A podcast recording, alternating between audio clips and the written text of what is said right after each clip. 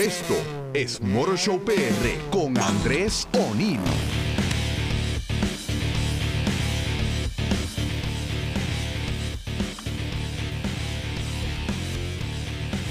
Muy buenas tardes, my friends. Saludos a todos. Eh, espero que luego de la tormenta pues estén todos bien. Eh, desafortunadamente no todo el mundo tiene luz. A mí me llegó ahorita. Eh, pero aquí estamos en pie, ya sea por radio eléctrico, radio de batería o radio del carro. Aquí estamos presentes para hablarles durante esta horita sobre autos es la hora en la que ustedes me escuchan dándole una lata sobre automóviles. Eh, la semana estuvo bien buena, eh, no tanto, la semana pasada y la anterior hubo noticias grandes que comencé el programa diciéndole eso, había noticias buenas, que había sido una semana grande, ocupada, etcétera.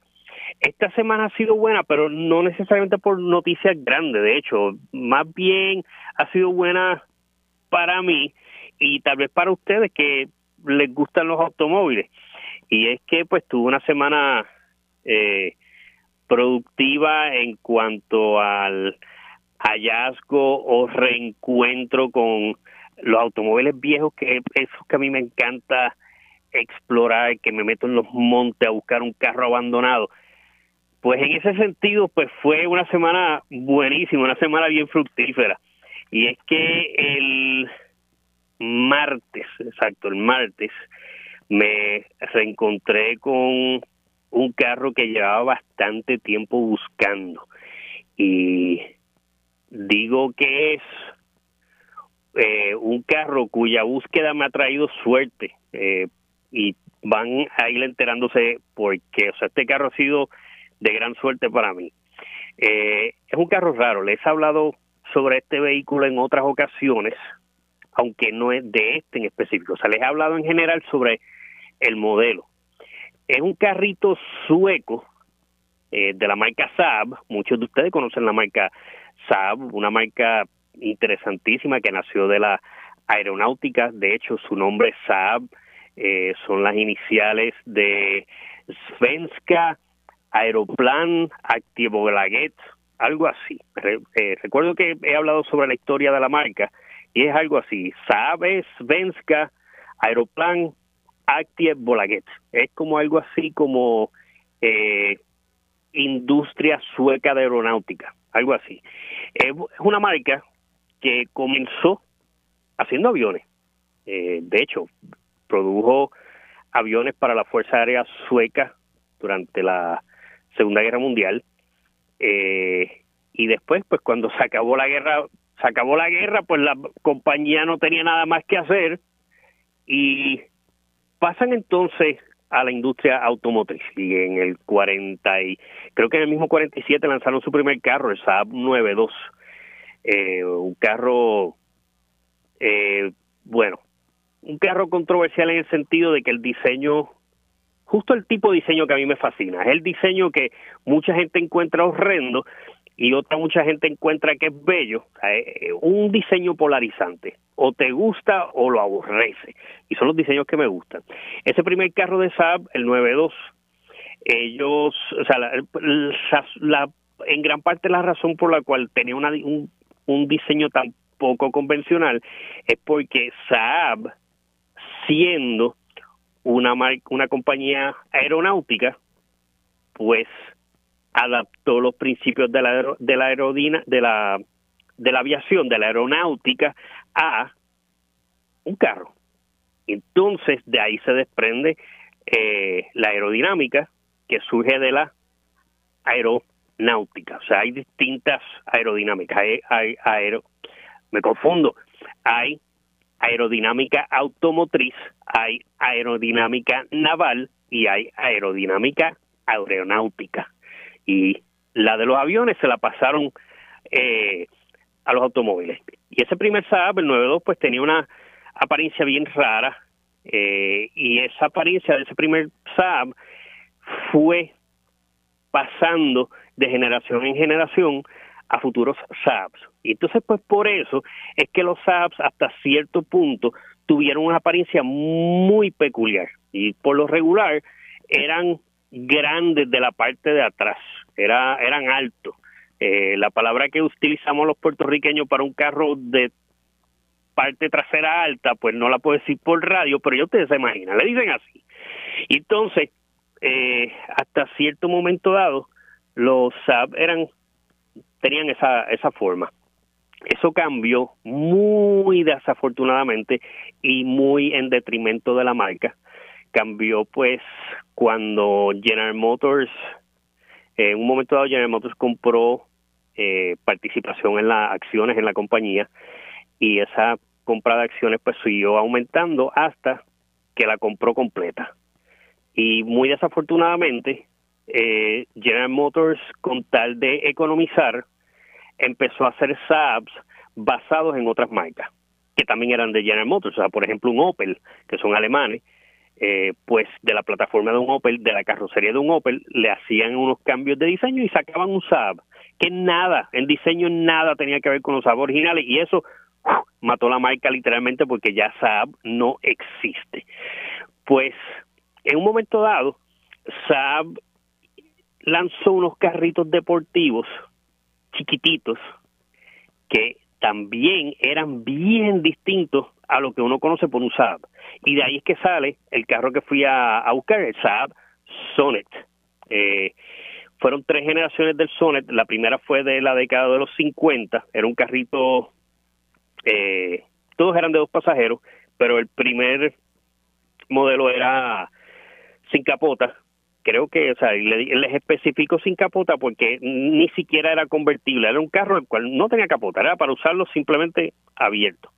Entonces después salió el Saab Sonnet, que era básicamente el mismo de primera generación, pero ya con una capotadura fija. Entonces el Saab Sonnet 3 ya con una apariencia mucho más moderna y ese es el que del cual les estoy hablando. La razón por la que estuve buscando este carro porque es un vehículo bien, bien raro, bien escaso. Y cuando le digo raro, no es raro por su apariencia, no necesariamente raro por su apariencia, raro porque es raro ver uno, es lo que le decimos y les expliqué hace poco, un unicornio. Eh, este carro es bien único en Puerto Rico y yo siempre bromeo diciendo que el carro más común en Puerto Rico es aquel cuyo dueño dice que es el único en Puerto Rico. O sea, todo el mundo, usted va a una feria, no, no, este, el mío es el único de ese modelo en Puerto Rico. Y cuando uno sabe que hay varios más. No, no, el mío es el único porque eh, el mío es el único que tiene los espárragos pintados rojos. Y es el único. Y cosas así, o uno, esto, pero este que es Absonet 3, ahí sí, si el dueño me dice este es el único en Puerto Rico, se lo puedo creer, se lo puedo creer. Este carro yo lo vi hace como, tal vez como 10 años, cuando el carro aún corría, y entonces eh, fui a verlo, más o menos interesado en comprarlo, eh, pero desafortunadamente pues pedían demasiado por él, otro error en las ventas de carro, eh, y terminan pues nunca vendiéndolo porque piden demasiado. y ese en específico pues pedían demasiado. Y entonces le habían hecho unos cambios que les robaban mucho la originalidad y el encanto del carro. Y les voy a explicar. Eh, ustedes saben que los motores, pues siempre decimos, cuando un motor es V6, es V8, puede ser V10, V12, los hubo V16. O sea, son seis cilindros acomodados en forma de V. Y en los números que les dije, 6, 8, 10, 12, 16, son comunes, o sea, la, los motores en V, en un momento dado de la infancia del automóvil, antes eran todos en línea, entonces alguien, pues, no me recuerdo quién ahora mismo, eh, se puso a experimentar y se caramba, o sea, el motor en línea pues coge demasiado mucho espacio, vamos a ver si en el mismo espacio ponemos, si fuera un V8, 4 y 4, un 6, 3 y 3, entonces pues al ángulo que van, por eso le dicen que va en forma de V. Pero los motores en V, pues por lo regular, son de seis cilindros en adelante. Un V4 es muy raro. Si usted le dice, ah, no, mi carro es un V4, no, está diciendo algo incorrecto porque está acostumbrado a escuchar V6 y V8 y enseguida le espeta la V al cuatro cilindros cuando no es así, porque los cuatro cilindros al ser compactos pues no tiene la necesidad de, dividirlo en dos bancos de cilindro, dos y dos en, una V4, eh, y los han dejado en línea. El Saab Sonnet tenía un motor V4. Esa era la cosa peculiar de este carro. Ahora bien, no era un motor de Saab, era un motor de Ford. Ford en Europa, que en estos días le estaba explicando a alguien en, las, en mis redes sociales, eh, Ford de Europa por décadas operaba casi casi como una automotriz casi completamente independiente de Ford de Dearborn, Michigan. Era una casi una compañía autónoma aunque pertenecía y respondía a Ford Motor Company en Dearborn, Michigan. Eh, entonces, pues las tecnologías, los modelos variaban muchísimo de los Ford americanos.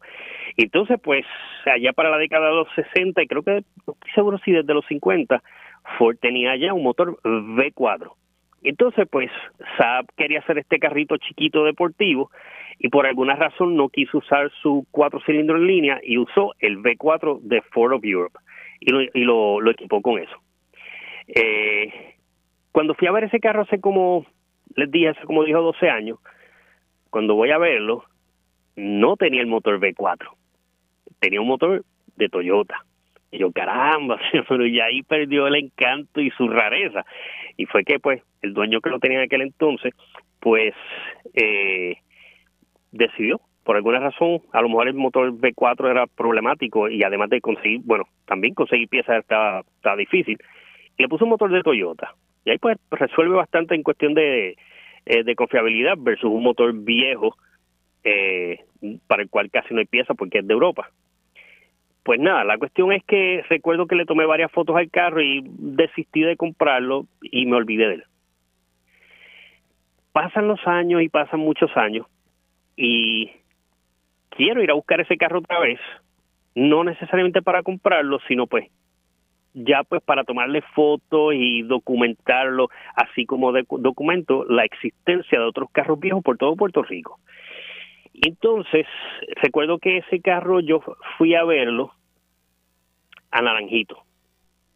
Pues me tiré a Naranjito, estuve, ya habían pasado muchos años, no recordaba la ubicación exacta de la casa, y me tiré así por el más o menos, por los laberintos de, de, barrio. Y no lo encontraba, no encontraba el carro, no encontraba nada, para nada. Y aquí viene mi, mi primer golpe de suerte. Seguí buscando por Naranjito, me desvié bastante y de momento llego a un sitio, allí en Naranjito, en el que hay un lote y un motor y un montón de Mopars viejos, muchos. Los que no sepan, Mopar se les dice a los carros muscle cars hechos por Chrysler en la década de los 60 y los 70. Le dicen Mopar porque Mopar es la división de piezas de Chrysler hasta el día de hoy. Y entonces, pues, a lo que es clásico muscle de Chrysler, Dodge, Plymouth, se le dice Mopar. Entonces, pues, veo todos esos carros allí Mopar y por estar buscando el Saab me encuentro un sitio lleno de Saab, de, de Mopars viejos y conozco al dueño, Dani Villegas.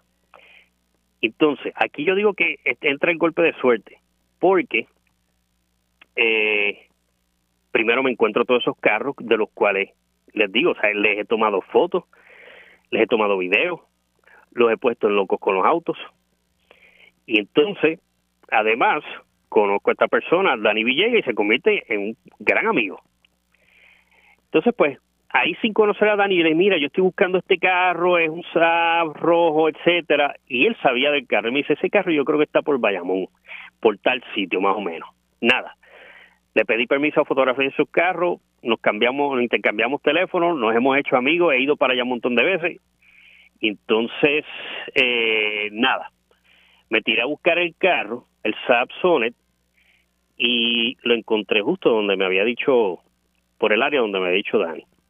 Entonces, estaba en un sitio detrás de una abeja, en un taller, no había nadie. Eh, con todo y que a mí me encanta retratar carros raros, respeto mucho lo que es la, propiedad privada y pues no, no pasé. En otras ocasiones pasaba nuevamente para tomarle foto al carro y había gente, pero no pedía permiso ni tomaba la foto del carro porque donde estaba el carro ubicado, como pasa en muchos talleres, estaba piñado con un montón de carros encima y no iba a tener el ángulo para tomar una buena foto. Y así me pasó varias veces. Fui al sitio varias veces y nunca tomé las fotos por eso. Entonces, un día pasé específicamente a buscar el carro, porque yo básicamente lo que hacía era que si estaba en el área me desviaba hasta allí pero nunca tenía la suerte. Estaba el taller cerrado o, estaba el carro apiñado de otros carros. Entonces, eh, pasé un día específicamente para eso y no, calma, tengo que ir a hacer un video del Saab Sonnet. My friends, y cuando voy, se habían ido todos los carros, todos. El taller estaba vacío, vacío, se habían llevado todos. Y yo, caramba, ¿qué habrán hecho con esos carros? O sea, no había nadie. Entonces, pues, Pregunté en una casa cerca y no, ese taller lo cerraron y se llevaron los carros. Voy más abajo y voy a otro taller y les pregunto sobre ese eh, sobre ese otro taller. Me dijeron, no, eh, lo cerraron y se llevaron los carros. Yo le dije, ¿usted sabe dónde se llevaron los carros? ¿Están cerca? No, yo no sé nada. Entonces, de ahí viene el próximo golpe de suerte. Estando allí, eh, está un cliente de ese taller y él me reconoce por locos con los autos y me pregunta, ¿tú eres O'Neill de programa? Y yo, sí, soy yo. Y nos ponemos a hablar de carro. Entonces la cuestión es que él no sabía del Saab, del Sonet, para nada. Y nos ponemos a hablar. Entonces él viene y me dice, pues mira, a ti de esos carros raros que a ti te gustan, el yerno mío, debajo de su casa, tiene unos carros de esos de los franceses. Y ahí se me abren los ojos, pero grandes. Porque yo había escuchado sobre un sitio eh, que habían unos carros me lo dijeron una vez. Mira, hay unos Citroën debajo de una casa. Pero no sé por qué, como que no di mucha credibilidad cuando me lo dijeron. Pero entonces ya cuando esta persona me dice, mi yerno, o sea, no es que yo vi por ahí, no, mi yerno debajo de la caja tiene tres de esos carros franceses. Y yo, Citroën, dijo, sí, esos mismos, esos mismos. Pues ahí viene el segundo golpe de suerte que me trajo el Saab Sonnet. O sea, el Saab Sonnet, el primer golpe de suerte que me trajo fue encontrar los Mopars, conocer al buen amigo Dani Villegas, y entonces ahora me está trayendo otro eh, otra otro golpe de suerte conozco a este señor que también se ha hecho muy buen amigo mío y me llevó eventualmente llevé al sitio donde estaban los tres Citroëns entonces al yo publicar en mis redes sociales el video que ustedes posiblemente ya lo vieron eh, lo pueden buscar en Facebook, Motor Show PR, con el nombre de este programa. Y en YouTube están los videos de sus carros. Yo fui al sitio, documenté los carros, los tomé video, se van a sorprender porque uno de esos Citroën tiene un televisor. My Friends en 1970 tenía televisor dentro del carro y una nevera en el baúl. Pues, y lo pueden buscar en YouTube también. En YouTube lo buscan por mi nombre, Andrés y lo buscan también por Motor Show. Y entonces, pues, voy allá, conozco a la familia, entonces publico la, la foto y los videos, entonces esta otra persona me escribe, me dice, de esos Citroën hay dos en Guánica. Y allá llegué a Guánica, vi los Citroën, los documenté y hago un nuevo amigo, Redondo, que debe estar escuchando el programa y lo, lo ustedes saben, ya, ya me habrán escuchado saludándolo. O sea, que por un carro, por este Saab Sonnet, he hecho ya tres, cuatro, cinco buenas amistades y por esa Sonnet he encontrado más carros. O sea, que es una cosa increíble, frente O sea, es lo que les digo. O sea, en este mundo de los automóviles, especialmente en el de los automóviles clásicos, uno conoce gente con un calibre, un calibre humano grandísimo. Eh, y, así he seguido, pues, eh, haciendo, haciendo buenas amistades. Y entonces, pues, me sucedió que eh, el, con este carro, con esa pues voy conociendo todas estas personas. Entonces, eh, para un episodio de Locos con los Autos en el que eh, contacté a un joven que se llama Anthony Constantino, él tiene un yugo, eh, integramos el yugo al programa. Entonces yo le conté a él sobre el Saab Sonnet. Y resulta que el carro lo pusieron en venta, estaba en, una, en un anuncio de clasificados en Facebook y Antonio Constantino me avisa, mira este carro. Y cuando yo lo veo, yo creo que es el mismo, es posible. Entonces, pues allá me tiré eh, para ver el carro y todo lo demás. Y efectivamente, my friends, es el mismo carro que estuve buscando hace 10 años. El mismo carro. Y lo sé por el cambio del motor. si hubiera tenido el V4, yo digo, esto, es un carro eh, diferente, esto eh, este carro es otro, pero era el mismo. O sea, un carro con el cual ya tengo más o menos como que un tipo de, de relación de 10 años o más, me reencuentro con él. Y entonces, pues, le, tomé la foto, tomé los videos. Eso todavía no los he subido. Bueno, del Sapsonet subí una foto, una. Y entonces el video, pues, todavía no, no, lo, no lo he subido, pero es el, es el mismo carro. Entonces, a la vez, he hecho amistad con el nuevo, con el, con el dueño actual, que no es el dueño, es el, es el hermano de la persona que adquirió el carro del señor original de allá de, de Naranjito.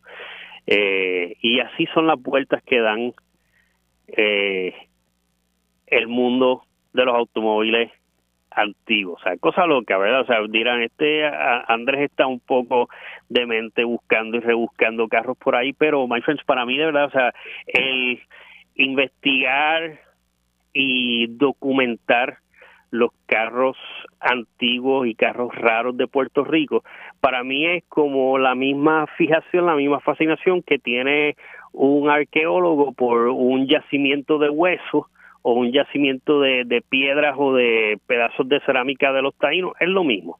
Los dos llevan, conllevan cierto tipo de historia. Eh, claro, el de los taínos, el de los egipcios, el de los dinosaurios, pues eso es más serio, o sea, porque es, historia, pero el del automóvil también es serio, o sea, es una, eh, en el sentido de que también conlleva capítulos pasados de la historia automotriz de Puerto Rico. Por eso me gusta tanto. Yo lo comparo, o sea, la ciencia que estudia esto de los fósiles y de los yacimientos, etcétera, es la arqueología. Pues yo le llamo a lo que hago arqueología automotriz algo, algo así, ¿verdad? Eh, básicamente lo mismo. Nada, pero lo, lo, lo disfruto y como muchas veces les he dicho, o sea, siempre pensaba que era un desajuste mental que tenía yo solo, pero los desajustados mentales resultan que somos muchísimos. Pues cada vez que yo subo una foto de un carro decrépito que me encuentro, pues todo el mundo, mucha gente contesta con muchísimo, muchísimo eh, entusiasmo. Eh, de hecho, aprovecho y, le, y les cuento una vez más sobre el grupo que subí en Facebook, que es para eso mismo. O sea, ya no soy yo solo el que estoy subiendo fotos, ya son muchos de ustedes y el grupo ya por más de cinco mil personas. Eh, lo buscan en Facebook por el nombre de eh, Tesoros en el Junkie y Autos de la Calle. Eh, búsquenlo, solicitan entrada y ahorita después del programa pues verifico y les doy acceso y ustedes ahí automáticamente pueden empezar a subir fotos de carros interesantes que ven en la calle. O sea, no tienen que ser solamente carros mohosos abandonados como los que yo fotografío, pueden también carros eh, nuevos, recientes, sencillos, eh, o sea, cualquier tipo de carro interesante que vean, pues lo, lo pueden lo pueden subir. Eh, pues nada, esa es la historia de, del Saab. Esto fue el martes en el área de, de Bayamón eh, vi el carro allí, esto, estuve mirándolo, etcétera, ya está, pues, un, ha pasado tanto tiempo que ya, pues, no está en las mismas condiciones que estaba eh, cuando lo vi originalmente. La historia del carro, pues, también es, es tan única como el carro mismo, porque recuerdo que el dueño de quien conocía el carro, él era el segundo dueño y me contaba que el carro, pues yo le pregunté, ¿cómo un carro tan raro llegó aquí a Puerto Rico? Eh, y él me explicó que el dueño original era un estadounidense que vivía aquí en la isla y en algún punto, en algún momento se lo trajo, se trajo el carro para acá, para la isla, y lo tuvo mucho tiempo. Y entonces, en un momento dado, se fue de Puerto Rico y se lo vendió. Y entonces él, él lo, lo tuvo. O sea que así como llegan muchos carros raros a algunos lugares, o sea, pues por algún extranjero que lo trae de otro sitio y cuando se va, pues lo deja y o lo vende y así llegan. Y así han llegado muchos carros raros aquí a, a la isla. Hay muchísimos carros así que eh, de un Studebaker Avanti que está en, en buenas condiciones en Jayuya y lo tiene una persona de fuera de Puerto Rico, un europeo que vive acá en, en Jayuya, un Studebaker Avanti. Aquí los hubo. Recuerdo que yo llegué a ver algunos Studebakers Avanti o Avantis 2, que era otra compañía que hacía el mismo carro, eh, llegué a verlos en, en la calle. Y de hecho hay uno en San Juan que está abandonado en malas condiciones, que ese pues también lo estoy documentando, llevo ya tiempo trabajándolo. Eh, así que eso pues de eso les estaré hablando más adelante aquí en el programa. Así que voy ahora a una corta pausa y regreso rápido para contarles por qué la semana ha sido tan buena, además del Sapson. Regreso rápido, my friends. Sigue disfrutando de Motor Show PR. Conéctate a Facebook Live y deja tus comentarios en la página de Radio Isla 1320.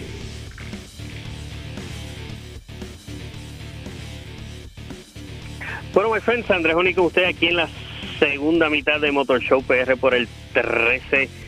Les estuve contando durante la primera mitad sobre eh, esta larga trayectoria que tengo con un carro que ni siquiera es mío, eh, el Saab Sonet 3, que por estar buscando ese ejemplar en específico, me había topado con él hace como 10 o 12 años más o menos, eh, y luego perdí rastro del carro y pues buscando y rebuscándolo, eh, me dio el golpe de suerte que por ese carro pues conocí cinco o seis personas excelentes más y por ese carro conseguí, o sea, más bien por las personas que fui conociendo eh, durante el camino que estoy buscando este vehículo, consigo otros carros más interesantes todavía eh, y así pues hasta que por fin di con el carro. Di con el carro el martes y ya pues voy a estar subiendo fotos en mis redes sociales, Motorshow PR en Facebook. Les dije que la semana fue buena, pues porque temprano el martes fui a, ver ese carro y entonces el mismo martes, aprovechando que tuve que ir a grabar el, el próximo episodio de Locos con los Autos, fuimos, bueno, no el episodio completo, sino una sección, eh, fuimos a grabarla a, a Tillo, pues aprovechando que estaba allá, estuve en, en Cabrera. Eh, Cabrera es el dealer que está en Atillo al final del expreso, en la misma, eh, o sea, donde eh, en la confluencia del expreso con del 22 con la carretera número 2, eh, que tiene allí un montón de marcas. Entonces, pues fuimos a ver unos carros allí bien específicos a ponerlos en el programa. Y entonces allí, o sea, miren cómo son las cosas. Estoy hablando de amigos, de amistades, pues allí por fin conozco en persona eh, a una persona que con quien he hecho muy buena amistad a través de las redes, precisamente por nuestro eh, nuestra afición por los automóviles. Él es eh, Carlos Villanueva. Somos amigos en Facebook por mucho tiempo. Él sigue mi, mi página y somos amigos como tal en mi página personal y todo lo demás. Y entonces él trabaja allí. A mí se me había olvidado que él trabajaba allí. Y entonces pues cuando cuando llego y estamos pues eh, diluciando dónde poner cámara y todo lo demás, él me dice, mire, yo soy Carlos Villanueva y entre ¿verdad? Y ahí pues nos conocimos nuevamente o sea, nos conocimos en persona más bien. Y entonces, mientras estábamos haciendo los ajustes de las cámaras y de los carros y todo lo demás, eh, recordé que él había publicado sobre un carro que a muchos de ustedes les va a traer recuerdos tal vez cómicos porque era un carro que todo el mundo se burlaba de él, el AMC Pacer, que muy eh, extrañamente su nombre es muy parecido al sobrenombre que le pusieron. El Pacer le decían la pecera, porque era un carro redondo de muchísimos cristales y parecía una pecera.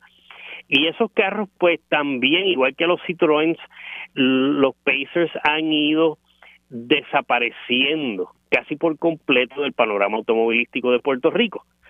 Y recuerdo que él había puesto fotos de un Pacer allá en esa área y entonces aproveché y le pregunté, eh, Carlos, el, el que tú me dijiste una vez, ¿dónde lo puedo ver? Y entonces pues él me dijo, pues mira, es bastante cerca de aquí, es en Camuy, conozco al dueño, puedo llamarlo para que a ver si te da permiso pasar a entrar a la propiedad a tomar la foto. Y pues perfecto, si es con permiso, pues mejor todavía. Y entonces pues efectivamente lo llamó, se lo dijo y me explicó, mira, el, el dueño dice que con todo el gusto del mundo, puedes entrar a la propiedad, tomar la foto, puedes abrir el carro, puedes hacer lo que quieras, tomar las fotos y los videos el tiempo que, esté, que quieras estar allí. Pues eso hice, eso hice. Eh, fui luego de la, de la grabación de, de estos segmentos del programa, fui hasta Camuy y encontré el carro tal y, tal y donde me había dicho eh, Villanueva. Eh, fácil de encontrar. Entonces, pues, eh, me puse allí a tomar las fotos y me alegro mucho ver ese carro porque es la primera vez, my friends, en muchísimos, muchísimos años, tal vez décadas, que yo no veía un Pacer aquí en Puerto Rico. Los había visto en el lugar este en el estado de Georgia que les he contado que es un mega junker gigantesco abandonado. O sea, el sitio fue un junker y que em, empezó operaciones en la década de los 30, lo cerraron en los 70 y pico y entonces de ahí en adelante se mantuvo allí cerrado con los carros encerrados allá adentro. Y entonces pues pasaron las décadas y le creció un bosque encima a los, a los carros. Aquello allí es, yo lo describo como un bosque encantado en el que los fantasmas son los autos. Y es un sitio pues que me encantaba mucho ir allí, digo me encantaba porque siempre lo visitaba cuando iba a ver a visitar a mi hija a Atlanta. Ya mi hija no vive en Atlanta, vive ahora en Londres y entonces pues eh, creo que va a pasar bastante tiempo en lo que yo regrese eh, a Atlanta para ir a veces ir a, ese sitio o no necesariamente a Atlanta, algún otro sitio eh, cercano. Pues allí en ese sitio yo vi uno o dos Pacers y no había vuelto a ver uno hasta este que vi aquí en, Puerto Rico. Pero o sea, de verlo aquí en la isla, décadas, yo no recuerdo cuándo fue el última vez que yo vi un Pacer eh, de hecho, yo fui de pasajero en Pacers. Yo recuerdo cuando ese carro salió, yo estaba tal vez como en segundo o tercer grado eh, e instantáneamente me gustó. O sea, que parece que la fijación que tengo por los carros feos me acompaña desde chiquito. sí, porque de segundo grado ver ese carro y que me gustara, me gustó, cuando mucha gente no le gustaba. Y entonces luego en escuela superior, eh, me monté nuevamente en un Pacer porque la familia de un gran amigo eh, que estuvimos juntos desde séptimo grado hasta que nos graduamos de la escuela superior de, la base de, la base militar en Buchanan, eh, Antilles High School. Nos graduamos de allí y hasta el día de hoy somos amigos. Pero durante esa etapa de adolescencia y de eh, universitarios jóvenes, eh, mi gran amigo Robert Odom eh, tenía uno. Eh, su, familia tenía un Pacer. Y entonces, pues ya de universitario recuerdo haber ido a janguear en el Pacer. Que en aquel entonces daba vergüenza salir en un Pacer.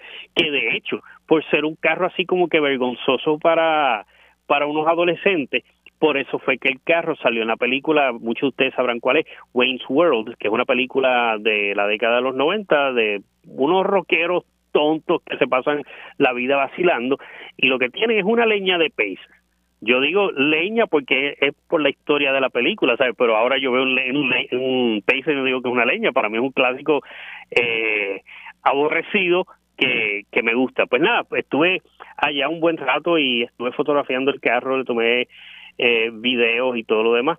Eh, y eso pues también lo van a estar viendo próximamente en, mi, en mis redes sociales.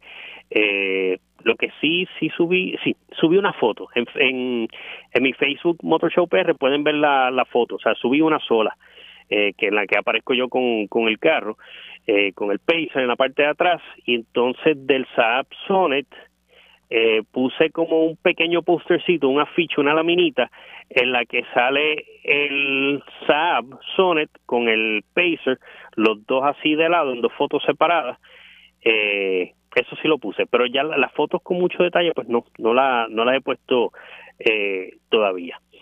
Bueno, pues por eso les digo, la semana fue buena para mí, eh, tuve dos hallazgos de automóviles viejos que muy, muy, muy raros en Puerto Rico, especialmente el Saab Sonnet, eh, y los tuve los dos el mismo día. Eso estuvo bueno. Para mí ya eso me hizo la semana completa. Entonces, pues, estando allí en, eh, antes de ir a ver el Pacer, cuando estuvimos en Cabrera grabando para Locos con los Autos, el episodio sale mañana. Eh, mañana a las en el nuevo horario, a las 4 de la tarde por Univisión, con repetición a las once y media de la noche.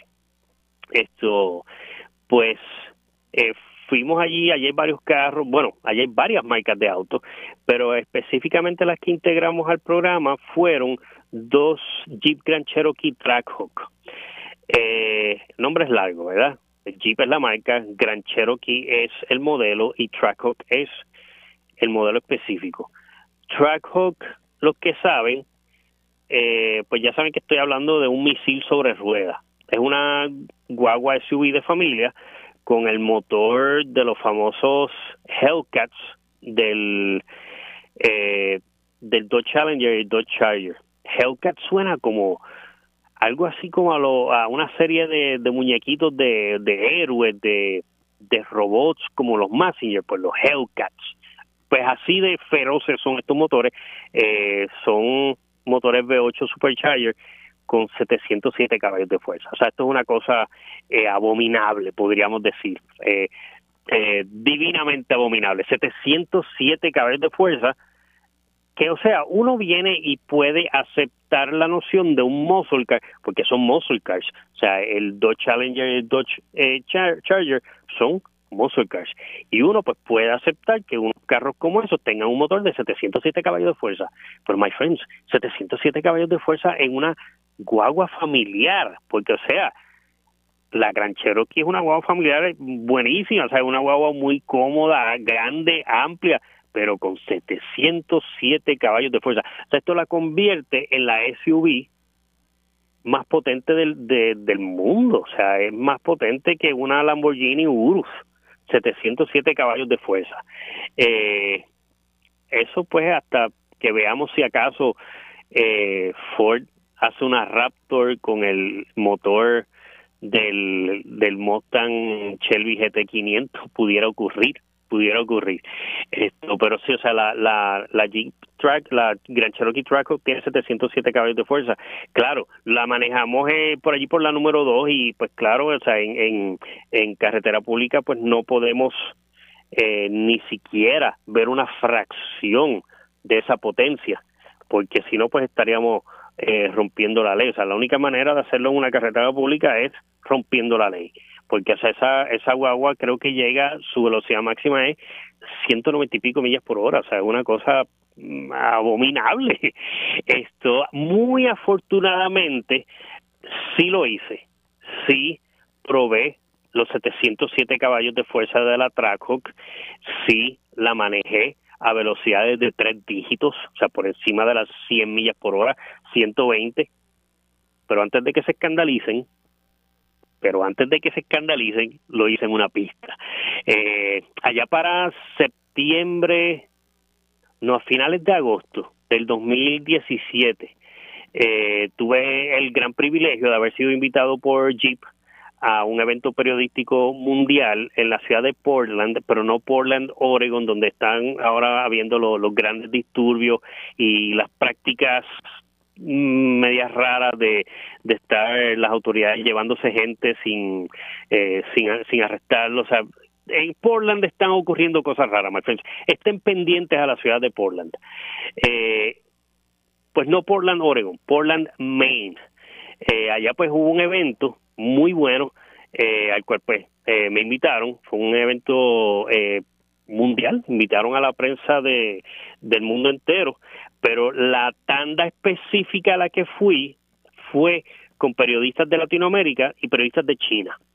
Eh, o sea, no es que están todos los periodistas del mundo a la misma vez, no, esto lo hacen por tandas. La tanda mía era pues con mis buenos amigos de Latinoamérica y con muchos periodistas de, de China.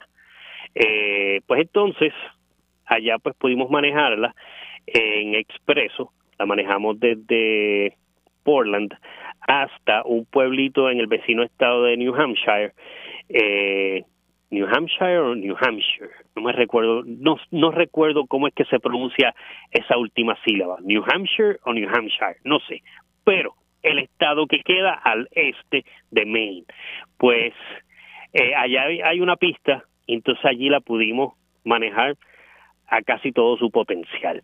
Eh, por carreteras allá pues sí tenemos tuve la suerte de que la Interestatal 95, eh, por la cual manejamos allí, tiene una velocidad máxima de 75 millas por hora. O sea que uno puede manejar a 75 e ir en ley. E incluso, pues es práctica bastante común que los oficiales que velan el cumplimiento de las leyes en la en las autopistas toleran que uno vaya tal vez a unas 5 o 10 millas por hora más. Eso es muy tolerable. Ya por lo regular, los state troopers, por lo regular, o sea, no es en todos los casos, puede ser que te toque un state trooper que te pase por una milla y te detenga y te dé la, la multa. Eh, pero es bastante tolerable eh, que te vaya 5 o 10 millas por hora. O sea, que pude manejarla rápido, en expreso. Eh, pero allá en la pista, pues sí, allí ya teníamos rienda suelta para manejar hasta el límite de la guagua o hasta el límite de la babilla de uno. Porque sí, o sea, manejar, manejar una SUV a 120, 130 millas por hora no es lo mismo que manejar un carro deportivo a 120 o 130 millas por hora. O sea, tú no andas en un vehículo eh, grande, alto, que es más propenso a que algo no, no salga bien por un error de uno. Pues allá pudimos manejarla eh, y tiene un tiene un equipo que se llama el Launch Control que permite que uno haga un arranque de 0 a 60 perfecto. Y de la manera que esto funciona es, y esto no tiene muchos carros, o sea, no crean que esto es único o un gran descubrimiento de la Jeep Cherokee, eh, Jeep Grand Cherokee Trackhawk. O sea, esto lo tienen muchísimos vehículos deportivos, el Launch Control. Y en todo se llama igual, Launch Control. Que siempre les, les digo, o sea, que es un nombre muy apropiado porque Launch eh, o sea, no estoy hablando de lunch de almuerzo, estoy hablando de lunch con A-U-N-C-H, empezando con L. Eh, launch es un despegue, o sea, cuando los cohetes y los transbordadores de la NASA salen, salen desde el launching pad, es la plataforma del despegue. Entonces a estos carros, ese sistema de aceleración perfecta, le llaman el launching, launching control, o sea, el launch control, o sea, el control de despegue. Entonces allí, eso fue una de las cosas que probamos, teníamos una pista, la recta de esa pista es bien, bien, bien, bien larga, bien larga. Y entonces, pues, allí pues me daban las instrucciones que realmente también el launch control de esta guagua funciona igual que todos los demás launch control.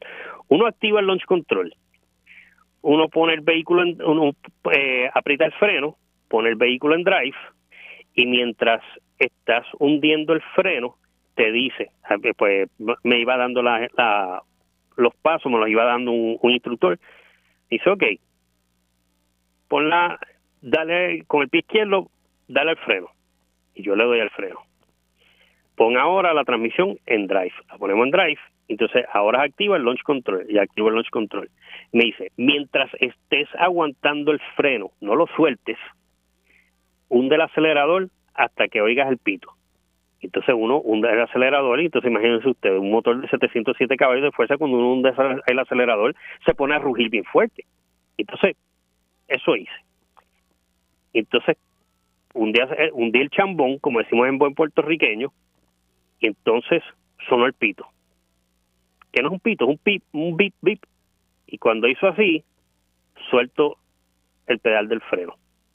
My friends, las fuerzas sobrenaturales que uno siente cuando suelta ese pedal del freno a la misma vez que le está dando al acelerador son irreales, son un arranque nuclear, es, un, misil nuclear lo que sale ahí, o sea, solté el pedal del freno mientras a la misma vez estaba dándole un dándole al chambón hasta hasta hasta home y esa guagua salió disparada de una manera, o sea, las fuerzas que se sienten son tal que uno siente el vehículo brincando hacia el frente y esas mismas fuerzas empujando a uno hacia atrás contra, contra el espaldar. Y entonces la prueba fue dual.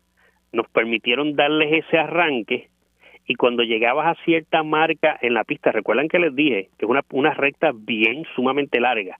Cuando llegas a las marcas que te habían dicho, y si no, y si no las decía el instructor te iba, te iba a avisar, pues entonces uno tenía que darle de cantazo al freno, porque a la misma vez que íbamos a probar la aceleración, íbamos a probar la fuerza, el poder de frenar esa aceleración. Y ahí entonces las fuerzas son peores, son más fuertes todavía. Uno casi como que se marea, imagínense usted, o sea, de momento estás en cero, arranca y llegas a más de 100 para después darle un frenazo de cantazo para bajar otra vez a cero. My friends, uno casi, casi siente el cerebro golpeando al interior del cráneo. Claro, estoy exagerando, pero para que tengan una idea de cómo son esas eh, esas fuerzas, esas energías que uno siente cuando uno está a bordo de un carro inmensa, inmensamente poderoso. Pues nada, ese fue el carro que estuvimos manejando el martes eh, en, en Arecibo, en Atillo. Eh, pues les digo, o sea, lo manejamos suave acá, esta eh, este cuento que le acabo de hacer ahora, o sea, esta narración, eh, fue una pista en New Hampshire, o New Hampshire. Eh, pero sí, o sea, estos carros tienen una, una potencia muy, muy grande. Eh, ese viaje a Maine y a New Hampshire, o New Hampshire, fue muy peculiar porque, eh, como les dije, fue a finales de agosto. Entonces ya ustedes saben que muchas veces que voy a cubrir algún evento periodístico, muchas veces me gusta quedarme eh, y, y, explorar varios días más por mi cuenta. Y en esta ocasión me quedé dos días, eh, dos, no, casi una semana, me quedé casi una semana más. Eh, porque desde Maine uno sigue manejando por la I-95, o sea, la I-95 viene desde Key West. Desde allá abajo en Key West, casi en Cuba, sube Florida completa y sube toda la, eh, como una espina dorsal durante, por toda la, costa este de Estados Unidos hasta llegar a la frontera con Canadá.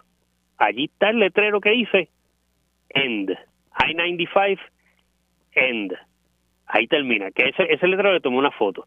Pues en esa ocasión yo quería ir a visitar las lo que le llaman las provincias marítimas de Canadá. Es un área que no va mucho turismo. O sea, Canadá, pues por lo regular, el, grueso del turismo va a Toronto, va a Quebec, va a Vancouver, va a la isla de Vancouver también en Victoria, en el oeste. Eh, a las provincias marítimas como que no se va mucho. Y yo quería explorarla. Y es un sitio precioso. La, la, si usted tiene la oportunidad algún día, tírense para esas áreas. O sea, traten siempre de visitar los lugares menos visitados, porque esos son los que son realmente encantadores. Y entonces, pues allá, pues visité la, eh, la provincia de New Brunswick, fui a Nova Scotia, fui también a Prince Edward Island, que son provincias eh, por separado. Eh, Prince Edward Island es la más pequeña de las provincias de Canadá, es una islita. Eh, que me recuerdo allí pues también conocí gente muy amable, los canadienses son sumamente amables. Eh, entonces me topé con la peculiaridad de que para ir a Prince Edward Island uno cruza un peaje larguísimo. O sea, que ese peaje, ese puente, pues uno piensa, caramba, hay uno ve las limitaciones que hay en Puerto Rico, porque es un puente con una distancia creo que es similar o mayor a el punto más corto entre la costa este y Vieques. Y nosotros pues, nunca hemos tenido el puente. Ellos sí. Pues, pero esos son otros 20 pesos. Pero la cuestión es que el puente para cruzar a Prince Edward Island, uno lo paga, uno paga el peaje saliendo de Prince Edward Island. No pagas para entrar, pero pagas al salir y entonces pues ahí pues básicamente estás pagando los dos lados. A menos que llegues en un, en un avión y salgas en, en, carro, o si quieres ir gratis, o sea, no pagar, evitarte el peaje, pues entonces vas en carro y regresas en, en, en, un, en un helicóptero, ¿verdad? O nadando. Pero la peculiaridad es que el peaje de esa de ese de ese puente eh, es de era como de 44 dólares canadienses. Estábamos hablando en aquel en el intercambio de esos días, 2017 era más o menos como unos 37 o 38 dólares. Y recuerdo que cuando eh, estuve compartiendo con la gente que conocía allá también, porque era gente con carros viejos, pasé por un sitio allí en Prince Edward Island que al frente tiene muchos carros antiguos y entonces pues entré a la propiedad porque los vi afuera, le hice seña, pasé y entonces pues les dije que era un periodista puertorriqueño, bla, bla, automotriz, que quería, y me dejaron ver todos sus carros. Entonces pues cuando estamos hablando del peaje yo le digo, diantre, entonces me imagino que nadie aquí en Prince Edward Island se busca una novia o un novio en New Brunswick porque para ir a visitarlo le cuesta cuarenta y pico de dólares y estamos bromeando con eso. Esto, pero nada, la cuestión es que estuve todos esos días por allá, estuve manejando una Lexus RX híbrida durante los días que estuve allá. Eh, cuando, eh, mientras estoy por allá, me entero, esto fue en el 2017. Recuerden que esto fue en agosto, yo, más los días que estuve por allá, pues me cogió septiembre estando allá en Canadá.